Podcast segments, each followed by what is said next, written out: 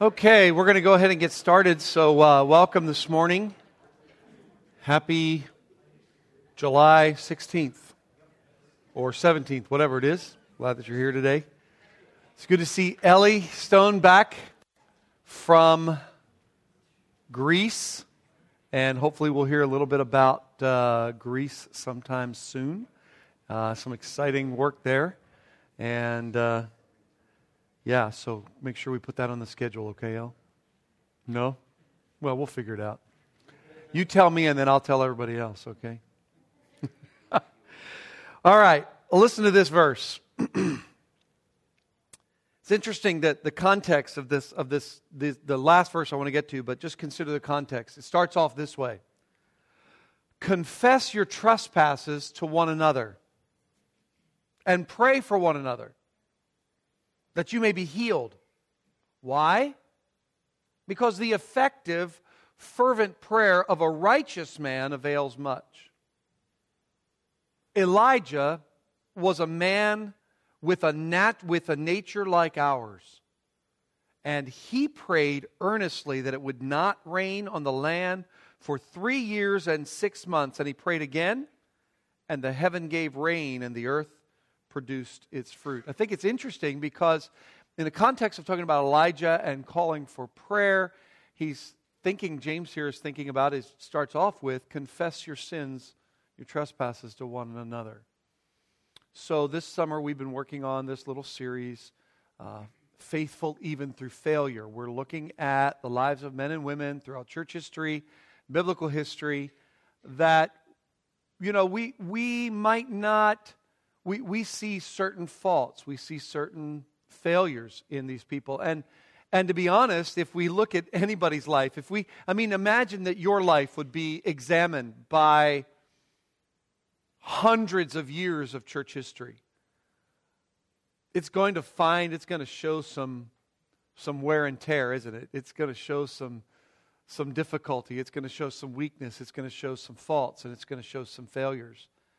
And the tendency sometimes when we come to especially biblical characters is to think that maybe these guys, these ladies were above the fray, you know, and, and they're just, you know, the example of godliness and righteousness uh, par excellence. They, they are above the fray.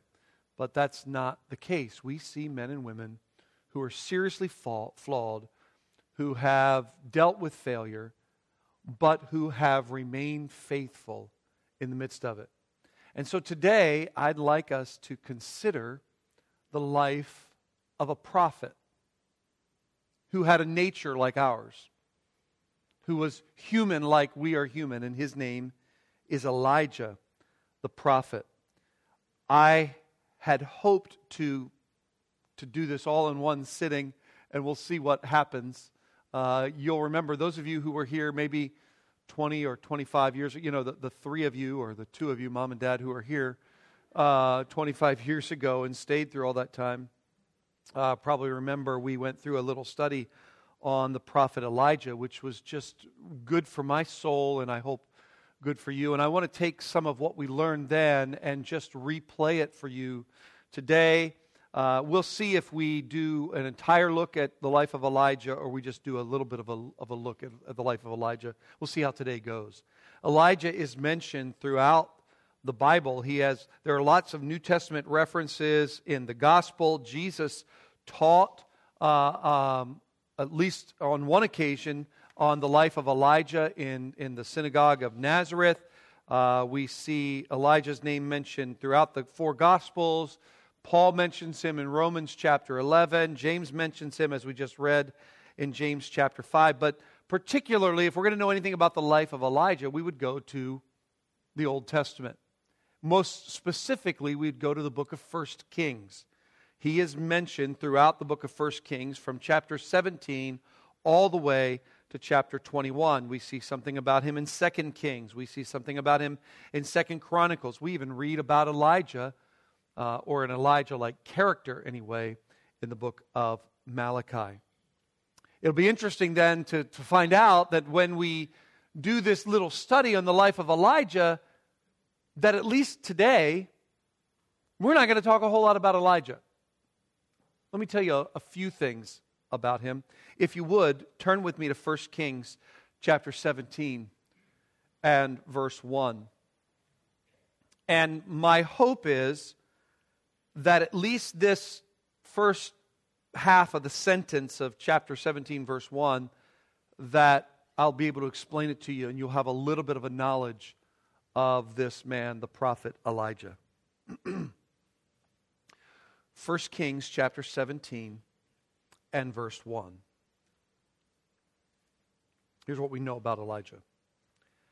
Now, Elijah, the Tishbite of Tishbe in Gilead, said to Ahab. So let's stop there and consider what there is for us to know about Elijah, the Tishbite of Tishbe in Gilead, what he said to Ahab. Elijah is called here a Tishbite. That is, he lived in a town called Tishbe. Now, that's just to the east of the Jordan River, just south of the Sea of Galilee. This town, though its exact location is somewhat uncertain today, was in the region we know from Gilead, the region of Gilead. And this area is known as a particularly wild and rugged territory. There are, there are dense forests there, uh, abundant streams, abundant wildlife. The area probably would have been an agricultural region with uh, frequent rainfall. There were fruitful fields throughout this area of, of Gilead. Now, it's important that we understand something of the geographical background uh, that is given here if we're really to understand the life of Elijah, the Tishbite from Tishbe in Gilead. I just like saying that, the Tishbite from Tishbe. It helps us understand what I think would really point to the ruggedness of this man, Elijah. Look with me at Second Kings for a moment. Second Kings, verse, uh, chapter 1 and verse 8. You just note, note something here about the ruggedness of this, of this man. He, he's a mountain man, right? He's an, he's an outdoors, he's a man's man. They, they answered him, verse 8. He wore a garment of hair with a belt of leather around his waist, and he said, It is Elijah the Tishbite. This is a, a rugged man, wears a, a, some rough garments. One, one commentator said this of, of the area of this, of this region. He said, The people of those hills reflected the nature of their environment. They were rough and rugged, solemn and stern, dwelling in rude villages and subsisting by keeping flocks of sheep, hardened by an open air life, dressed in a cloak of camel's hair, uh, accustomed to spending most of the time in solitude, pressed in, in, in uh, possessed of sinewy strength, which would have exalted um, I'm sorry, I can't read my own writing, which would have made him to endure great physical strain. Elijah would present a marked contrast with the town dwellers in the lowland valleys, and more especially would be distinguished from the pampered courtiers of the palace. We're told in James chapter 5 verse 17 that Elijah was a man with a nature like ours. He he was someone with whom we could identify. He he had similar passions, similar desires. He was natured like we are. There, there wasn't something special about this man. He was a man like anyone else. And, and as you'll see, as we go on, depending on if, if, if we expand this or not, as you see throughout his life, you'll see that there are the same things that we find struggle, we find difficulties with. Those are the same things that Elijah dealt with. The same things we struggle with are the same things that Elijah would have struggled with. I like what Gene Getz said. He said he experienced intense fear and deep loneliness. At times, he doubted God's faithfulness. He allowed his anger to distort his thinking. He experienced such dark depressions that he wanted to die. This, this is the life of Elijah, the Tishbite from Tishbe. But all of the sudden, we're introduced to him here as if out of nowhere.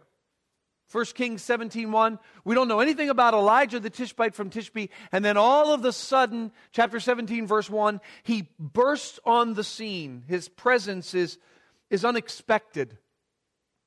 His presence is even unforetold. We, we can't really expect his presence because of the, the historical setting, the political setting, even the spiritual context of the day. We're told nothing of this man, nothing about him, except Elijah the Tishbite from Tishbe in Gilead. Other than that, he's from this rugged country. He's a, he's a mountain man, he's a rugged man. Now, I want you to understand something about this man. And if you're going to understand something about the man, you've got to understand something about the times. We read here Elijah the Tishbite of Tishbe in Gilead said to Ahab, Ahab. Now, if you've been around church at all, you, you know Ahab. You are at least somewhat familiar uh, with him. You, you've heard the name before. If you've read Herbert Melville, you've read Moby Dick, you know something of Ahab, but that's not that this Ahab. This is a, a different Ahab. The context is set for us really toward the end of chapter 16. In fact, let me just read it for you and, and explain this. Chapter 16, verse 29. In the 38th year of Asa, king of Judah, Ahab the son of Omri began to reign over Israel. And Ahab the son of Omri reigned over Israel and Samaria 22 years. And Ahab the son of Omri did evil in the sight of the Lord more than all who were before him. And as if it had been a light thing for him to walk in the sins of Jeroboam the son of Nebat, he took for his wife Jezebel, the daughter of Ethbaal, king of the Sidonians, and went and served Baal and worshipped him. He erected an altar for Baal in the house of Baal, where, which is, he built in Samaria. And Ahab made an Asherah.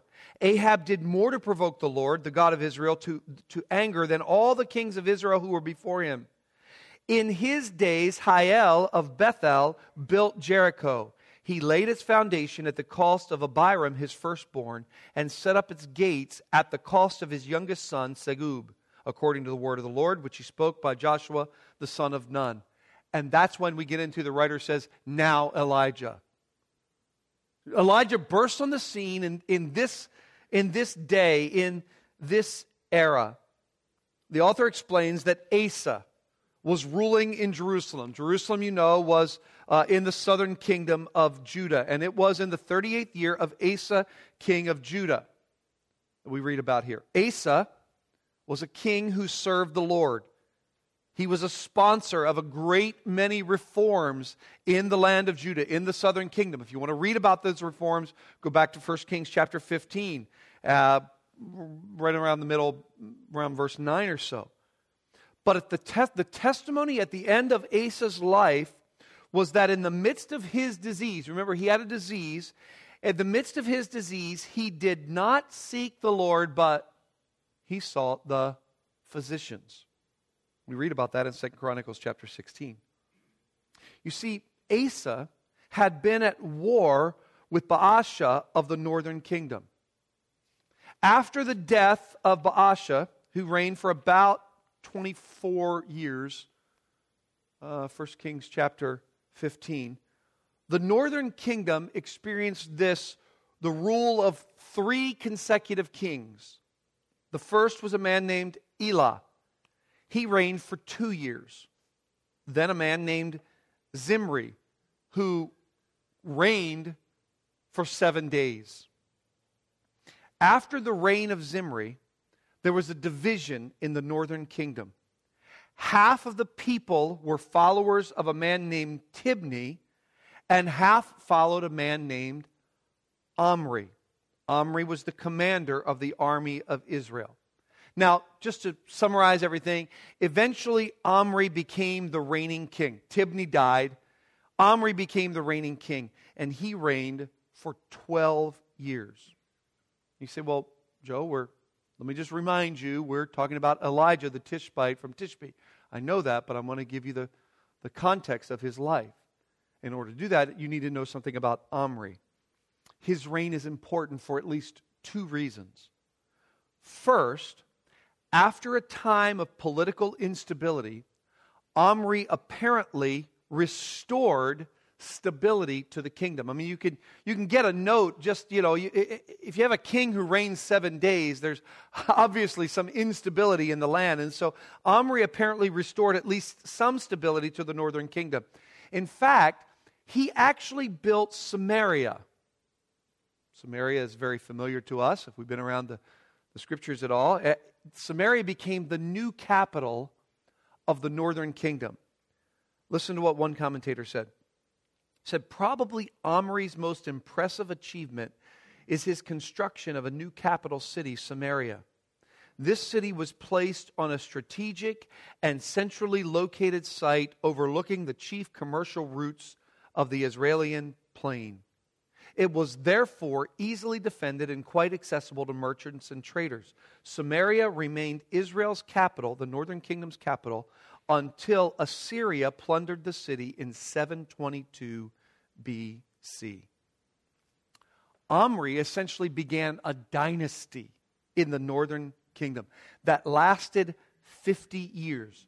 Omri, Ahab, Ahaziah, uh, Ahaziah, and Jehoram. Now, there are some extra biblical documents that refer to Israel, the northern kingdom, not just as the northern kingdom, but actually refer to Israel as the land of Omri. So he's, he's tied in with this, with this region. But the author of First Kings doesn't speak of those things, doesn't speak of the history of Omri, doesn't speak necessarily of the reign of Omri, the author of First Kings, as we read here in chapter 16, speaks of Omri's spiritual failure. Look again at verse 20, 25, or back at 25 of 16. Omri did what was evil in the sight of the Lord, and then this qualifier, and did more evil than all who were before him. Omri actually led Israel in idol worship and led God to anger against Israel. We see how involved God is really in the affairs of man because here's what's happening. Uh, he views Omri's life as a, as a cause, a leading cause of evil in the land, and as a reason for God's anger to be aroused against the land. Now, at the death of Omri, he had a son, and his son was named Ahab. This Ahab that we're talking about here in 1 Kings chapter 17 verse 1. Ahab began to reign. Now, Omri was evil. We just read that. But Ahab was more evil. Ahab was progressive in his wickedness. He kept growing in evil. It, it, there, there wasn't enough. It, there wasn't enough evil to satisfy him. He had to keep growing and expanding in this evil, such that, verse 31 of chapter 16, as if it were a trivial thing to, for him to walk in the sins of Jeroboam the son of Nebat. Now, to Ahab, the sin of Jeroboam was just small. It was just peanuts. It was, it was, it was a small deal. That's the testimony of God. Jeroboam, you might remember, was the one who made images of calves from gold and called them gods and, and led Israel to, to, to idol worship. He, he really set about leading Israel in idol worship. The idol worship of Jeroboam was, was that was combined with syncretism, or, or was syncretism. That is the combining of two practices from uh, uh, the combining of practices from two or more religions. So Jeroboam wasn't, he didn't say that, that Yahweh wasn't God, at least verbally. He didn't verbally deny the existence of, of Israel's God, Yahweh. But Jeroboam led Israel to worship a God of his own making. Not only that, but Jeroboam ordained different religious feasts. 1 Kings chapter 12 talks about these different religious feasts that Jeroboam ordained in the land. And he appointed, in fact, his own priests, even though they were not Aaron's descendants. Jeroboam was not, uh, you know, a lightweight when it came to sin. He, he wasn't a lightweight when it came to idolatry. But to Ahab, those were, that, that was just the JV team. That was the B team. Ahab took sin and idolatry to a varsity level in, in Israel. Ahab made Jeroboam look like a lightweight when it came to wickedness. He was a rather successful king, politically speaking. I mean, from a military standpoint, um, there were significant victories that Ahab led in Israel. As, as, as, as Ahab comes onto the scene, there was a relative, there was a time of relative national peace, and it does seem that there was some economic prosperity during the reign of Ahab. Not every king, not every wicked king sees an attendant, you know, economic disaster in the land. However, the focus of the biblical testimony is not on Ahab's military prow- prowess, not on his political power, not even on his economic genius or political stability. But the focus of the Bible is on Ahab's spiritual idolatry. It was a time that was characterized uh, by theological compromise, to say the least. Despite all of the other accomplishments of Ahab's life, we could probably summarize his life with three statements. One, he took as a wife Jezebel, the daughter of Ethbaal. Two, he went and served Baal and worshiped him. Three, he did more to provoke the Lord God of Israel to anger than all the kings of Israel who were before him. That's what we read. So, as we consider the life of Elijah, the, uh, the Tishbite from Tishbe, let's consider these three things about Ahab. Consider his, his marriage. As king in Israel, one of the responsibilities of the king, at least one of the self assumed responsibilities of the king, was to improve the relationship of Israel with foreign lands. There was both a military and an economic benefit to this. And uh, for instance, you have Syria to the north, was an ever present threat to Israel. Israel had even joined forces with Judah to fight against Syria. However, in order to shore up a strong international relations with, with these other areas, Ahab made advances on his northern neighbor, Tyre.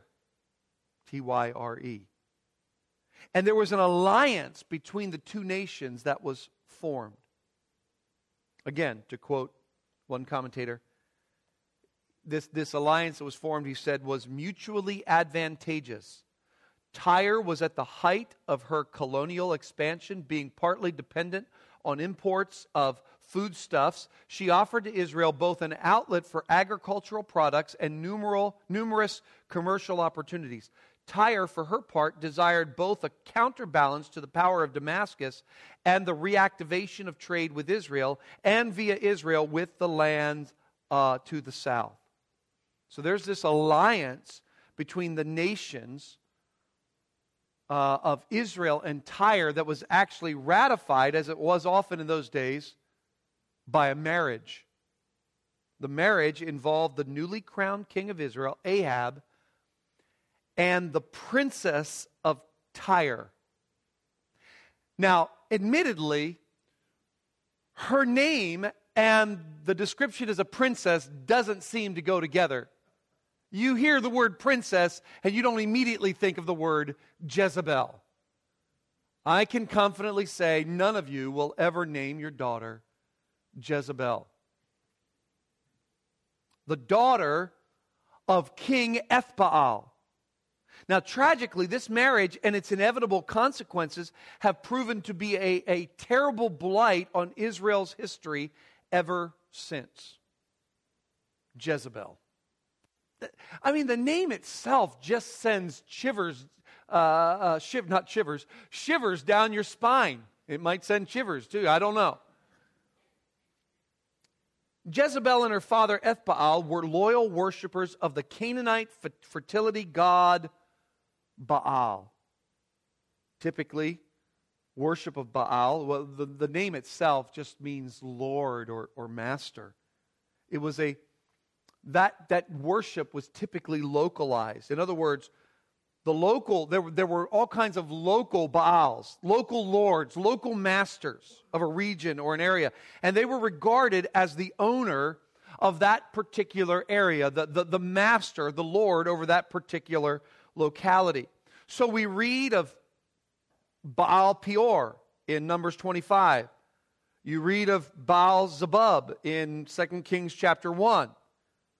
In any area, the Baal, the Lord, was viewed as the fertility god of that area, the one who was responsible for produce, for fertility in that land, in both man and beast. And of course, it was the utmost importance for the nomadic peoples to secure favor with those lords those masters because if they didn't, they wouldn't have a harvest. And if they didn't have a harvest, they wouldn't have a life. They wouldn't be able to, they, they, they were absolutely dependent on nourishing rains. They were dependent on the, uh, on, on these gods for family prosperity. Baal worship then evolved into basically forms of ritual prostitution. You can read about that in Judges chapter 2 and in Jeremiah chapter 17.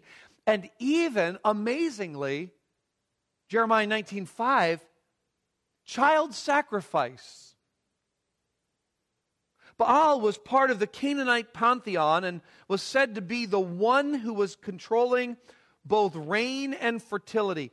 Ethbaal, then, Jezebel's father, was actually a priest of this local lord. And Jezebel was influenced greatly by this cultic worship. Now, this was no secret to Ahab, who he's getting into league with here, yet he still agreed to the marriage. In fact, Ahab went so far as to set up an altar for Baal in the temple in a temple that he had built for Baal worship in Samaria he himself, 1 Kings chapter 16, verse 31, went and served Baal, which no doubt involved all kinds of sexual escapades. There doesn't seem to be much of a hint of opposition to such pagan worship in Israel at the time. If, if, if it feels good, do it seems to have been the, the moniker of the day. Whatever will get us prosperity, whatever will guarantee our peace, whatever will give us stability, that's what we need. And Jezebel figuratively became the patron saint of Baal worship in Israel. These were incredibly dark times, spiritually dark times in Israel. Jeroboam led Israel in syncretism, but Ahab plunged Israel headlong into the worship of another God. It seems to have been the, the wicked couple's delight to drive Yahweh worship from the land. They, they were the ones, you remember 1 Kings 19, in, in, in that well known passage, they were the ones who had become state sponsors, who had led Israel to become a state sponsor of Baal worship. They even, they even had priests of Baal, priests of Asherah. Hmm. There were at least 7,000 true worshipers of the one true God, 7,000 in the land. That, that's, in one case, it's meant to encourage Elijah that he's not the only one. In another case, there were 7,000 among the people of God in the land which God had given to them, there was 7,000. But all in the name of political stability, all in the name, uh, I can imagine this was the precursor to political correctness, right? All in the name of economic prosperity.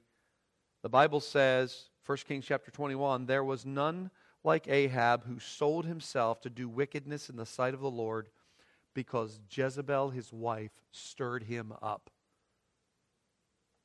And then these words, and he behaved very abominably. That word is a very vivid word. Abominable. We're, we're not talking about the abominable snowman of, of, of, of Rudolph the red-nosed reindeer, who became sort of a playful, bumbling, bouncing whatever. Bumbles bounce, remember. This, this is that which is despised, utterly hated. He behaved very abominably. Ahab provoked God to anger.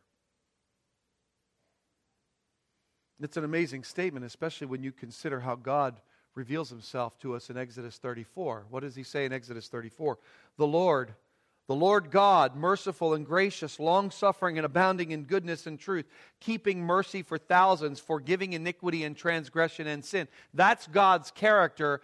And Ahab stirred that gracious, faithful, long suffering God to anger. That's a hard thing to do. It is a difficult thing to do to stir up God, that long suffering, patient God, to, to anger. He's not easily provoked. Yet Ahab did more than anyone else to provoke him to anger. The anger of, of God was kindled because of Ahab. He worshiped Baal, and the Bible says he made a wooden image. Now, that's possibly, that, that he made a wooden image is possibly a reference to Asherah. This may have referred to a plant that was worshiped, or, or maybe it was his own carved image. In other words, the Baal worship of Ahab was not limited in sincerity or scope. He had his very own instruments of worship. He was all in. He, he hook, line, and sinker. He dove in head first. He wasn't testing the waters. He was all in. That's something about his marriage. With that, you can imagine what the moral convictions of this man were like. 1 Kings 16 closes out with a seemingly insignificant and, and obscure account. Out of nowhere, we got this information about Hiel. In the days of Hiel, of Bethel, he built Jericho. In his days, Hiel of Bethel built Jericho. He laid its foundation at the cost of Abiram, his firstborn. Hmm. When Yahweh was effectively expelled from the nation, so were all of his moral bearings you know, there's a lesson here for us. We won't take time to talk about it today, but, but whenever you expel God, whenever you expel the one true God, you expel all moral bearings. You are on a, a, a, slippery slope of moral decline that will never end. In Joshua 6:26, we read the account of the prophecy of Joshua concerning the destruction of Jericho. In that prophetic passage, Joshua pronounced a curse upon anyone who would seek to rebuild the city that God had destroyed. Yet, in the midst of such great theological compromise, we find that God's prophetic word was so despised. We know very little about this man named Hiel, except that he took the word of God through the prophecy of Joshua and he mocked it. He despised God's word. he decided that no matter what Joshua said, that no matter what God had spoken through Joshua, that he would rebuild the city of Jericho. And the final word on this subject is that his, in his pride and in his arrogance, it demanded the lives of two of his sons, both his youngest and his oldest. His despising of the word of God led to um, a great tragedy amongst his family. You can see the something of the history, something of the geography, something of the political nature, the economy of the day, but you see something about the morality of the day. It, it's in this time that Elijah, the Tishbite of Tishbi, bursts onto the scene. It's in the midst of these times that we're introduced to this prophet. If, if you know your Bible, it's not just a prophet, it's the prophet, right? We're told very little about this man. We don't know anything about his mother or father, little, if anything, about his hometown. But what we do know about this man is that he was an, extra- an ordinary man who was used in extraordinary ways. His name, Elijah. Elijah. It means the Lord, He is God. And, and His ministry is really communicated even in His name. His ministry would be a ministry that would stand up for and, and assure all of the people that the Lord, He is God.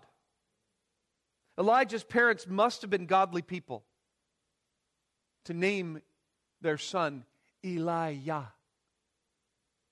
Name your child like that when, when the pagan influence was growing was quite an amazing, an amazing thing. This man, Elijah, bursts on the scene. He comes out of his out of the mountains. He comes out of the rugged territory of of Tishbi, out of the rugged territory of Gilead. A rough man, clothed with camel's hair, not unlike John the Baptist, who would come to him with a similar message to the king at that time. And he walks down out of the mountains, and you can just imagine him, a rough and rugged man, walking, and he, and he goes to the palace. Hmm. From a cabin to a palace. He goes to the palace in Samaria, which would have been a very unfamiliar place for him. Have you ever been like that? I mean, most of us, we're just normal people, right? We're just kind of, we're just kind of like that. And, and you go to some places and you, you feel, you know, you go to these, maybe you go to a fancy restaurant and you're just like me. You're just like your elbows are on the table. I, I remember when I went to my senior prom in high school, man, the ranch dressing was so good. I drank it out of the you know, out of the, the serving dish. And somebody said, You don't do that. This, this is the, but I said, It's good. I imagine Elijah's kind of like that, you know, just like, ah, it doesn't care. You know, he drinks the ranch dressing and wipes it off his face, you know. That's just a little imagination for you. He's really out of place there in Samaria. He, Peter would probably say, Elijah, you're like a sojourner. you're like an exile. You're a pilgrim. You're, you're going to some place you don't belong. Pilgrims, outcasts on the earth, Peter calls us. Out of place in the present world, trying to figure out where we fit in. That's Elijah. But here he goes, out of place in this present world, and he goes to deliver God's message to the king right in his own home. Doesn't send a text, doesn't send a messenger, a smoke signal. He goes right to the palace, to Ahab, to deliver God's message.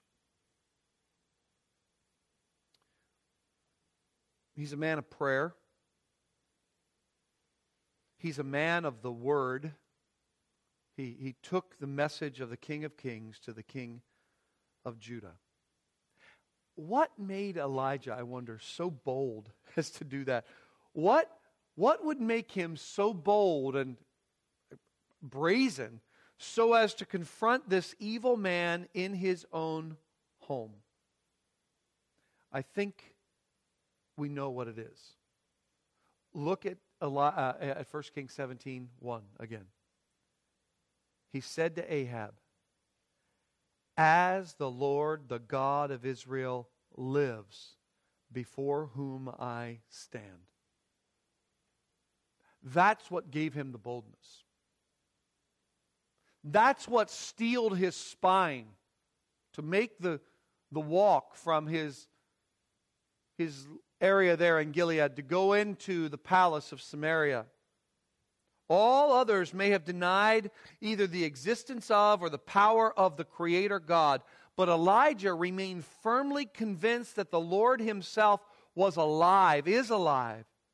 And he was confronting the very lifeless gods of Ahab. He was confronting the lifeless gods of Jezebel with the living God of Israel, the one who worked mightily in Israel to bring them out of Egypt. He who parted the Red Sea and gave manna in the wilderness, the Lord God of David, who proclaimed him to be the owner and possessor of all things, the shepherd of our souls and the Savior. Perhaps Elijah by this time was now familiar with the words of Job, who said, I know that my Redeemer lives.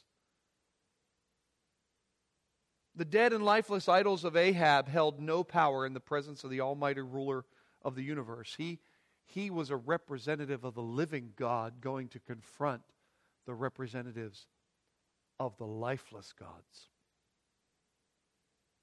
He was standing in the presence of the ruler of the universe. And this, this single truth motivated Elijah, the, the man and his ministry. There was, there was nothing for him to fear. It not only motivated the man and his ministry, it motivated the, the message. We, we read in the book of Psalms 135 the idols of the nations are silver and gold, the works of men's hands. They have mouths, but they do not speak. Eyes they have, but they do not see. They have ears, but they do not hear, nor is there any breath in their mouths. He says, Before whom I stand not only was Elijah convinced that the Lord God was the living God as opposed to the, to the dead, lifeless Baal, but he realized that he was ministering before the face of God. I love it when Paul says to Timothy in 2 Timothy 4 2, I charge you, therefore, in the presence of God, preach the word. He realized that he was ministering before the face of God. God separated the tribe of Levi in Deuteronomy chapter 10. In Deuteronomy 10, verse 8, he said, I'm separating them to stand before the Lord to minister to him. Elijah stood in the presence of God. It is a fearful thing to fall into the hands of a living God. It is a fearful thing to stand in the presence of God. It's more fearful to stand in the presence of God than it is to stand in the presence of any or all kings combined. All ministry is ministry to God. You and I live in the midst of, of moral decline, moral degradation. We, we live in the age of, of the multiplication of, of many local deities. Yet we stand in the presence of the living God, and so every testimony and every the, the life that you live, a life of holiness and righteousness, is a life lived in the presence of God, before the face of God. All men may despise you, and everyone may mock you and ridicule you. But you stand in the presence of God.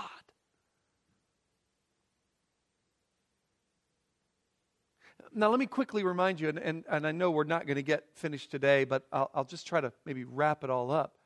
I mean, this is some this is some pretty motivating stuff here, isn't it? This is great. Praise the Lord. Yet this is the same man who, having experienced incredible um, deliverance, who still ran scared from Jezebel. The same one. He's a man like we are. What do you mean? Well, he's a man. Man at his best is at best a man. It's all we are. And there's lots that go into that. I mean, you think of everything that, that Elijah had been through, all of the strain and all of the stress of life to the point that he was out, he had to be fed by ravens. Just when he thought he was in a place of safety, the brook dried up. I mean, all the stress and the strain of those things and the reality, a standing, you, you can imagine what had to happen as he, as he girded himself up to stand in the presence of those prophets of Baal and on Mount Carmel. And to see God work in such a way. And then he's just a physical man. He's just a man. And you can imagine all of that stress and strain that would wear on him and just, just, what do we say? Just petered him out. He was just done. It's interesting that most, most spiritual leaders who, who fall, who experience moral failure, it, it's a time that goes on in their life. It's, it, it's not something that, that happens all at once, it happens after years sometimes of faithfulness. And that's what happened to Elijah. The message, however, that Elijah delivered was a powerful one. It's really powerful. As the Lord, the God of Israel, lives, before whom I stand, there shall be neither dew nor rain these years except by my word. walks down out of his cabin, as I'm just kind of imagining in my mind. He walks out of the mountains, goes to the palace, points a bony finger at the chest of Elijah or of Ahab, and says, As the Lord God lives, before whom I stand, it's going to be neither dew nor rain except at my command. Turns around and walks right back out The message that he delivered was powerful. The rain, the spring and the fall rains were absolutely vital to all of the crops grown in Israel. Baal was said to be the god of fertility, the god of, of rain. Certainly he could not fail.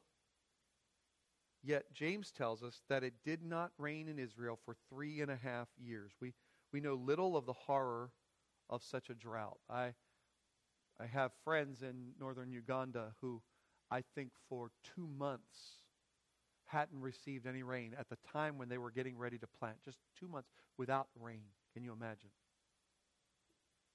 And just the sun baking the dirt and how hard. I mean, we went for how many weeks here in, in May or whatever it was, June?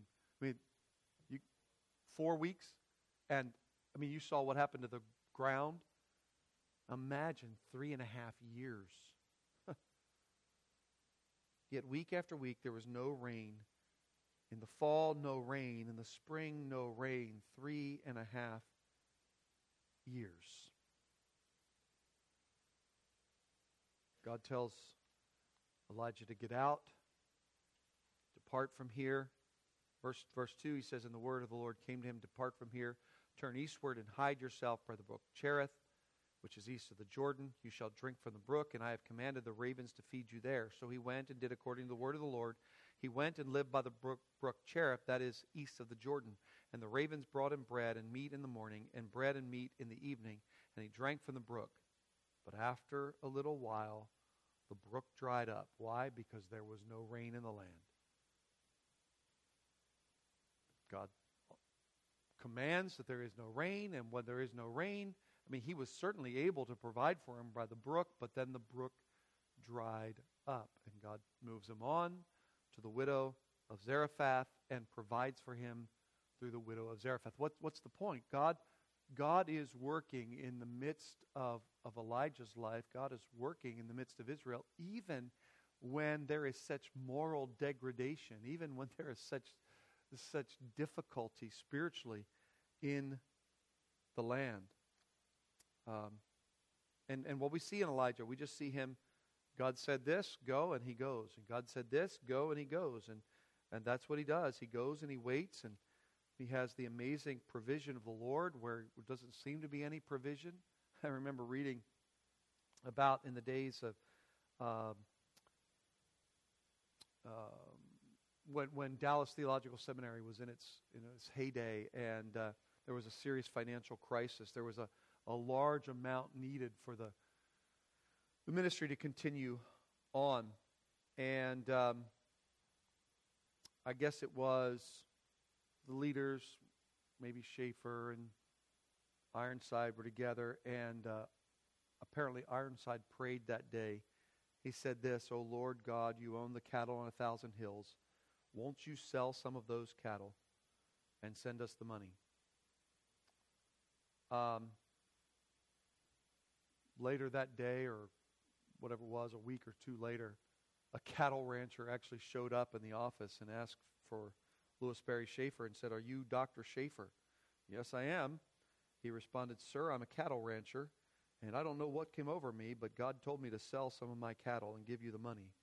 And the exact amount was needed to keep the, the ministry running. God, God has God, the God who ordains the drought, also ordains the very provision for his servants in the middle of the drought. And that's what Elijah experiences. That's what Elijah experiences throughout this. Let me just show you something here. Um,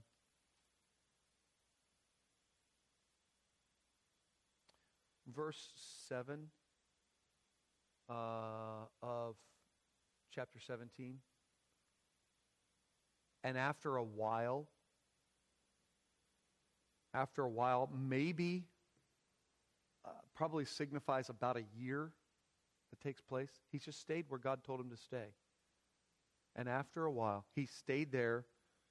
After a while, the brook dried up. This is, this is, um, this is divine decree. This isn't something that just happens by accident. God is in control here, God is at work here. Let me just try to move ahead. You see God moving and providing for his, his prophet. But you know what? I don't want to, I don't want to, we'll continue this because I want, I want to get to chapter 19 and I don't want to just gloss it over. But now you have a little bit of a picture of Elijah the Tishbite from Tishbi. You know a little bit of, his, of this prophet.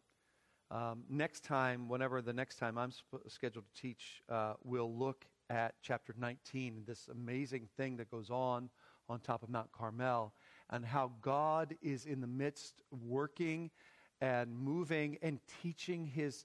He, Elijah seems to get a little carried away with some things here, and uh, God's just reining him in, reeling him in, and teaching him that he's going to be the one that provides for him, and some wonderful things for us to learn there. Well, let's pray together. Father in heaven, we thank you for uh, just a time to look into the life of Elijah. And as we think about his life, as we think about his ministry, we think about his message, I pray that you'll encourage us, O oh God, and uh, to, to be faithful, even though we face our own, the, the rea- reality of our own faults, the reality of our own failures. Let us be faithful to you these days until the day you call us home. We pray this in Christ's name.